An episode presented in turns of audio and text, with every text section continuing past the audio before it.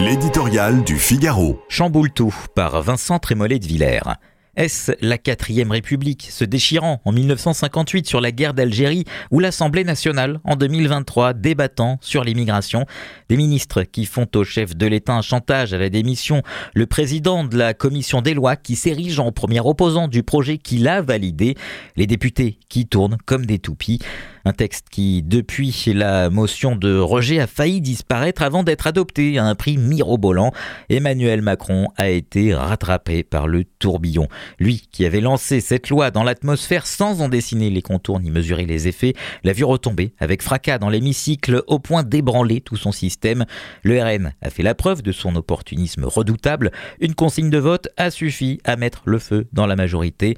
La droite LR a montré une remarquable efficacité stratégique. D'un texte insipide, elle a tiré une loi offensive.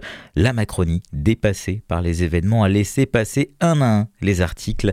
Cette histoire laissera des traces profondes. Elisabeth Borne est exsangue, Gérald Darmanin exténué, la majorité en charpie. La source de tout cela, c'est l'aveuglement persistant du chef de l'État, déni sur son absence de majorité absolue à l'Assemblée qu'il expose au sable mouvant des oppositions, déni surtout sur la part centrale que prend l'immigration dans le mal français.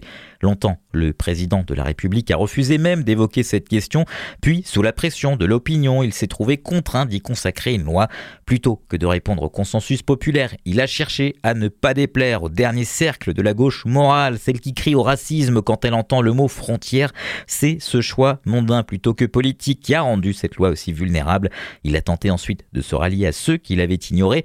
Il s'est enfin lancé dans une dernière hypocrisie en demandant que l'on retire les voix du Rassemblement national du vote final Précaution ridicule. Cette loi immigration, formidable chamboule tout politique, lui a complètement échappé.